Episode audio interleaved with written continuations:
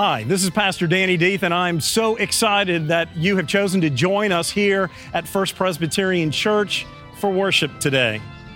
Know that the love, grace, mercy, and joy of Jesus Christ beckon you to join our church family as we seek to celebrate our journey with Christ in this service of worship. So we're glad you're here. Come on in.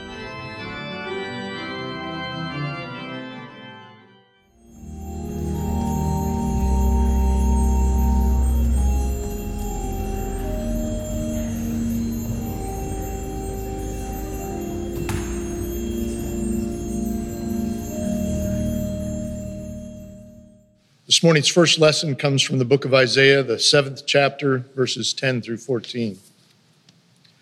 Again, the Lord spoke to Ahaz, saying, Ask a sign of the Lord your God. Let it be deep as Sheol or high as heaven. But Ahaz said, I will not ask, and I will not put the Lord to the test.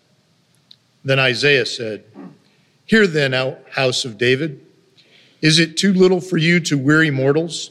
That you weary my God also? Therefore, the Lord himself will give you a sign.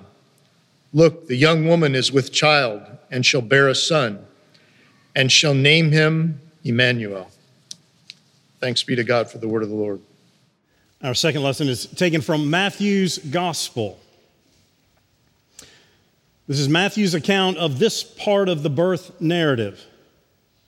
We are in chapter 1, verses 18 through 25. Listen with fresh ears to the word of the Lord. Now, the birth of Jesus the Messiah took place in this way. When his mother Mary had been engaged to Joseph, but before they lived together, she was found to be with child from the Holy Spirit. Her husband Joseph, being a righteous man and unwilling to expose her to public disgrace, planned to dismiss her quietly. But just when he had resolved to do this, an angel of the Lord appeared to him in a dream and said, Joseph, son of David, do not be afraid to take Mary as your wife, for the child conceived in her is from the Holy Spirit.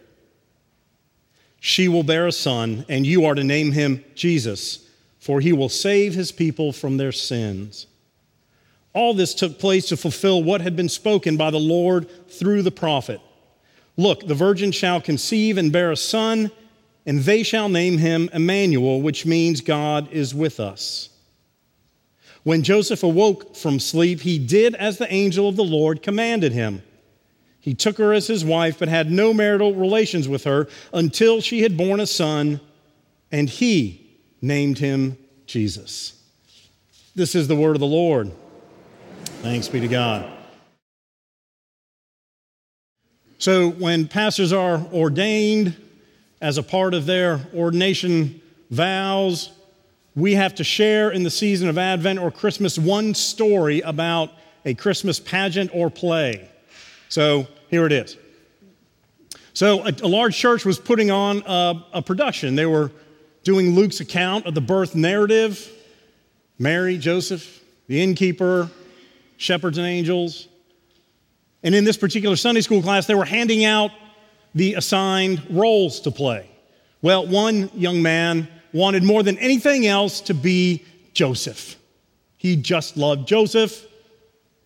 It's probably good because he didn't say anything, but he wanted to be Joseph more than anything else.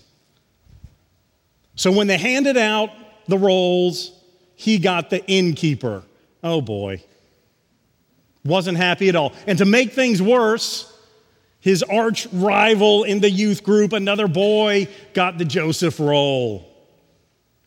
So, as they are planning and preparing, he's trying to figure out how to subvert the Joseph character, his rival, sour grapes.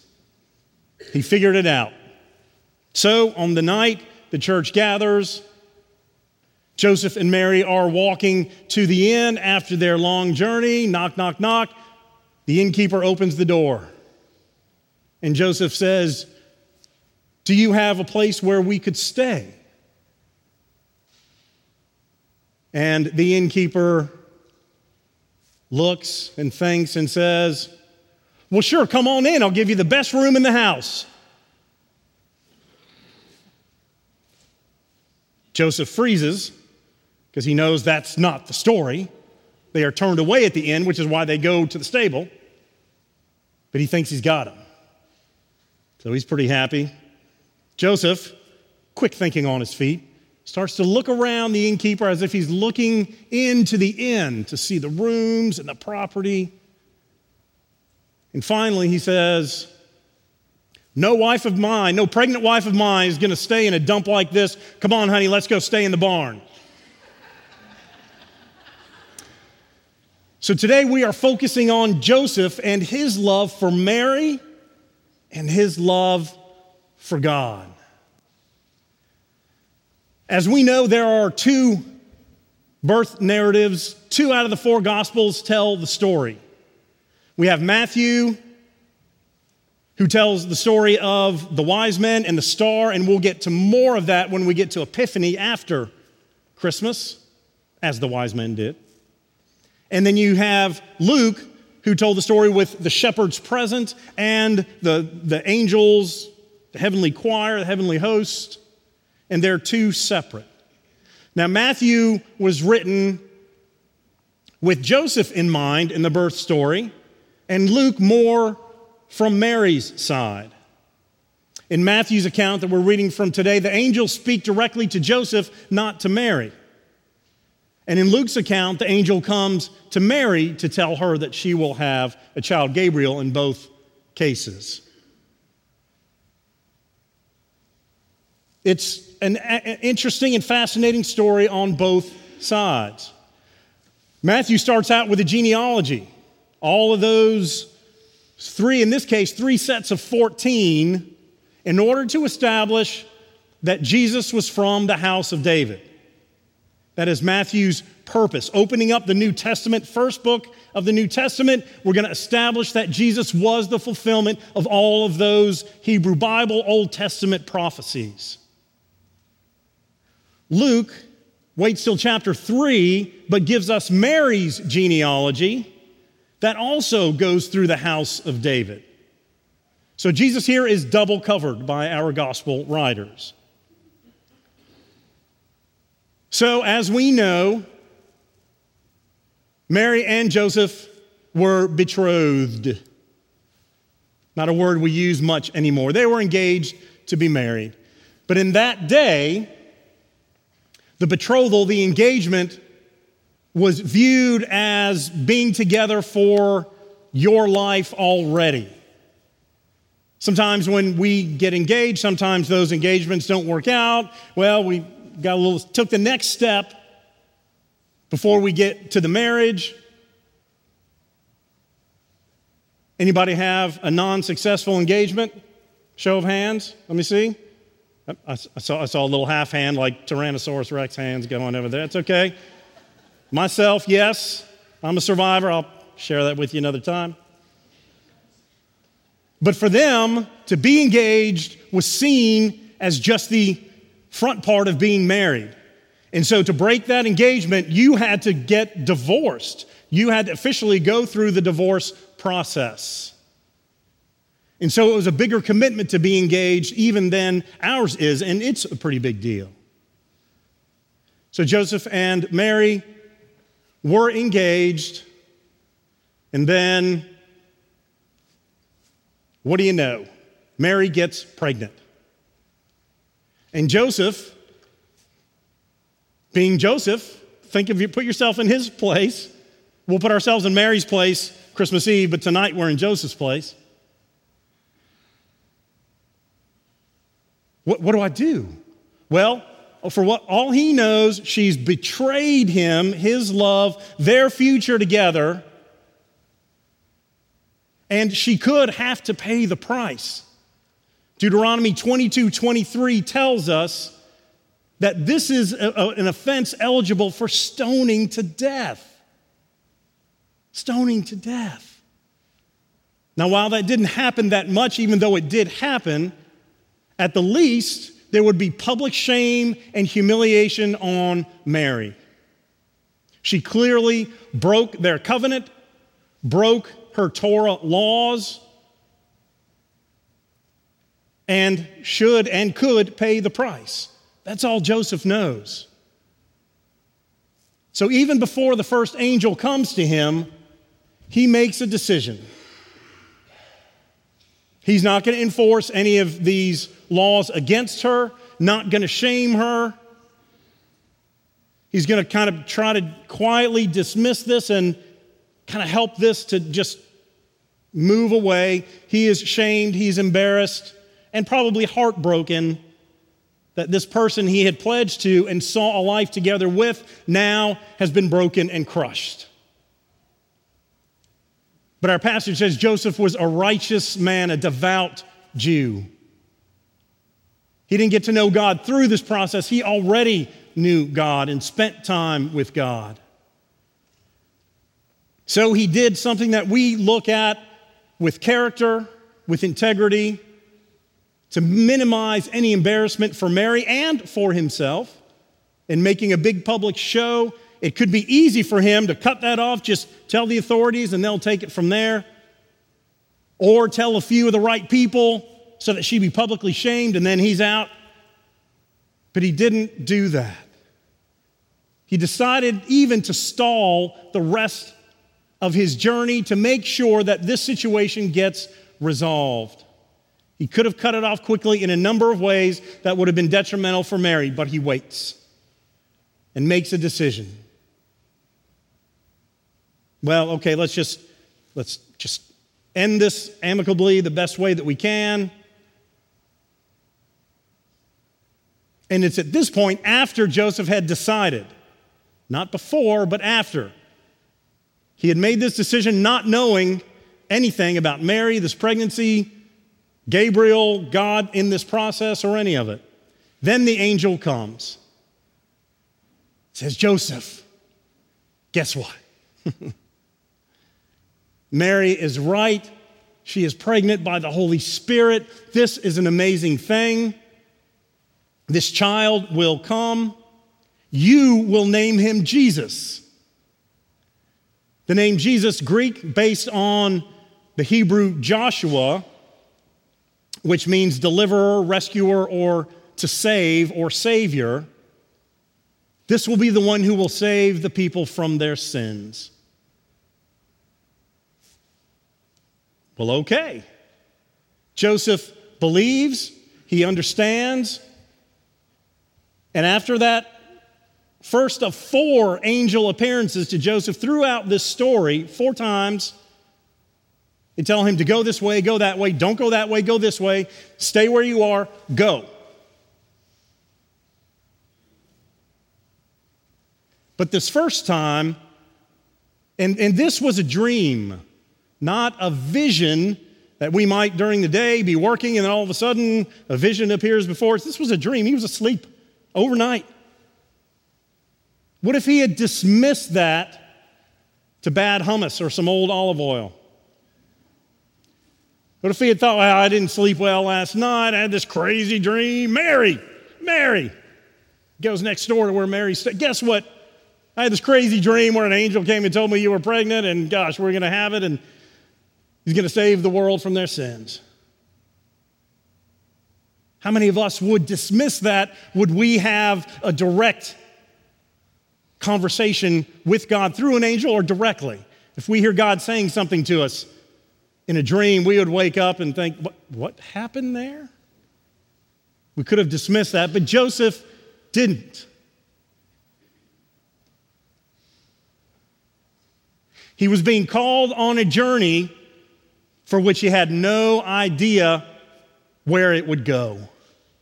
He had expectations from what the angel told him, but had no idea what that would entail. How many times in our lives do we start some kind of journey with expectations, but we have no idea? Think about college. When you start college or a new job, you start with basic expectations, but you have no idea. You're going to change so much in that time period. I think I changed majors five times in my early collegiate career. I was pre law. pre dentistry. I was advertising, and I was radio, television, and film.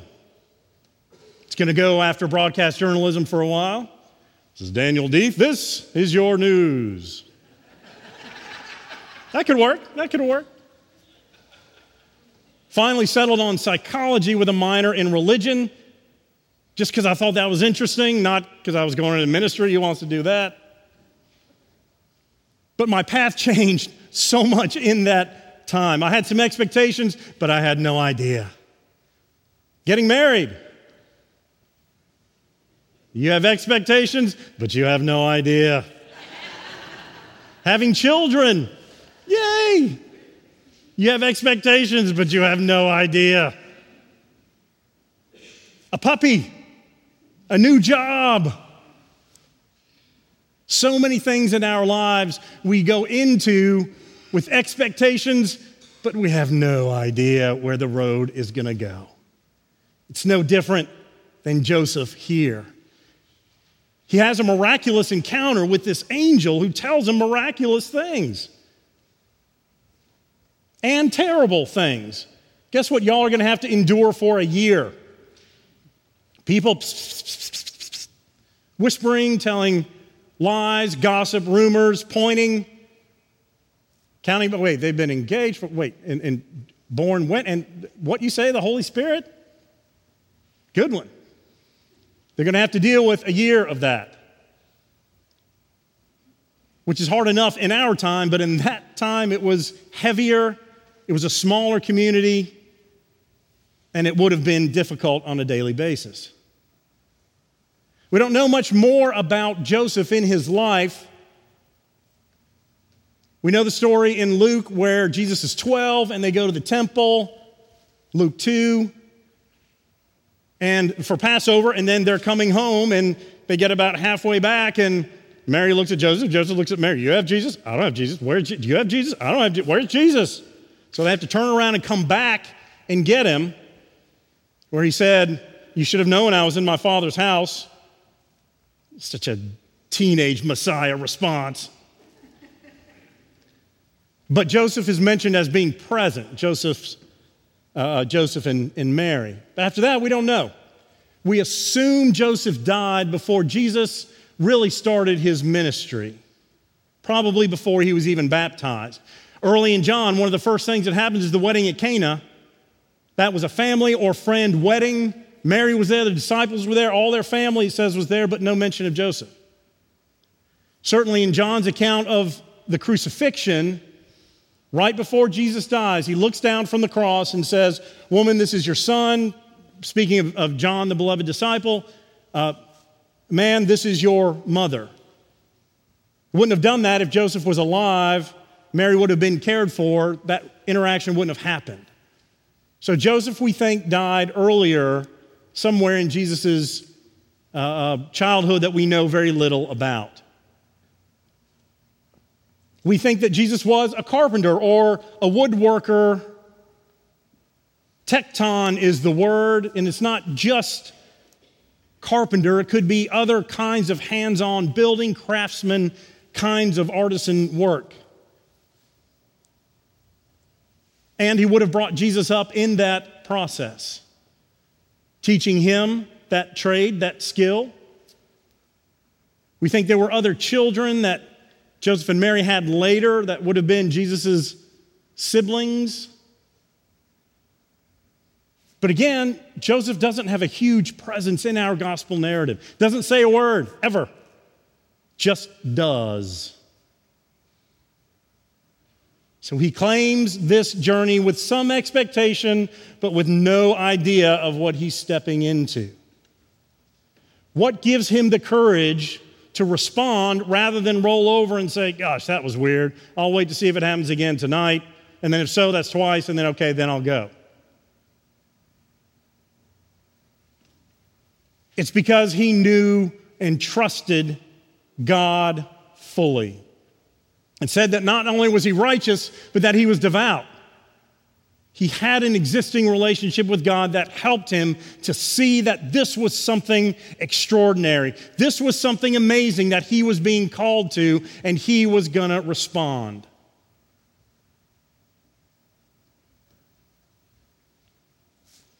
So there was a couple getting married in a church. And they come in Saturday morning, the wedding is Saturday night to decorate. And there had been a mission conference all week at that church prior. And they had left a banner on the pulpit with the motto of the theme of that particular mission conference. And they looked at it and they said, hmm, that sounds about right. And they left it for their wedding. Three simple words worth the risk. Worth the risk.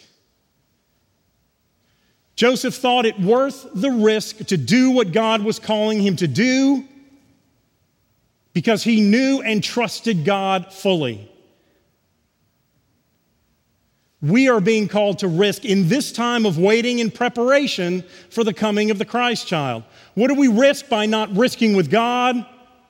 We risk the joy, the power, the opportunity to serve Christ in this life, to help others, to serve others, to pass it to those that we love, and to walk this journey as a believer to walk this journey knowing that we don't walk alone, that Christ is with us every step in this life, and then will take us to the next. If we do not risk, then our very lives are at risk.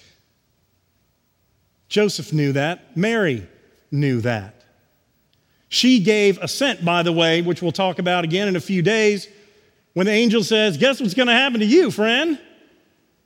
The Holy Spirit will overshadow you, and you're going to become pregnant by the Holy Spirit. Anybody? Anybody? Strange in a number of ways. But right after this interaction, she says, Here I am. I'm in. I'll do it. You are calling me. I will respond. I will take the risk to do what you are asking me to do, great God. So finally, in World War II, at the beginning, Britain and Germany had started an entanglement in war. And the British government's Ministry of Information put out three posters. Three posters to try to calm their people, inspire them in the midst of scary a scary journey of which they had expectations, but they had no idea what was to come. The first one, first poster said, Your courage, your cheerfulness, your resolve will bring us victory. Your courage, your cheerfulness, your resolve will bring us victory. The second one said, Freedom is in peril, defend it with all your might. Freedom is in peril, defend it with all your might. So, those two, because they were in a situation that they had no control over, they couldn't control when Germany attacked or in the ways that they would, but they could, they could choose how to respond. And so the last one was just like the other three in the set a colored background, a crown of King George VI on it. And it simply said, keep calm, and carry on. Yes, that. Keep calm and carry on. Joseph and Mary received information that was wonderful and terrible about their life and what would happen to them. They had some expectation, but they had no idea. But they risked it because they knew and loved God and fully gave themselves over, literally, physically, and spiritually, to God. In this season of waiting, we are almost there. We too are being called today, not just on Christmas. We are being called to a new journey as Joseph was, as Mary was. It is worth the risk for us to trust and fully give ourselves to God in preparation for the coming of the Christ child, who, if we allow, will transform us and the world. So, in light of the coming child in light of God's love and grace. Let us keep calm and carry on. Hallelujah. Amen.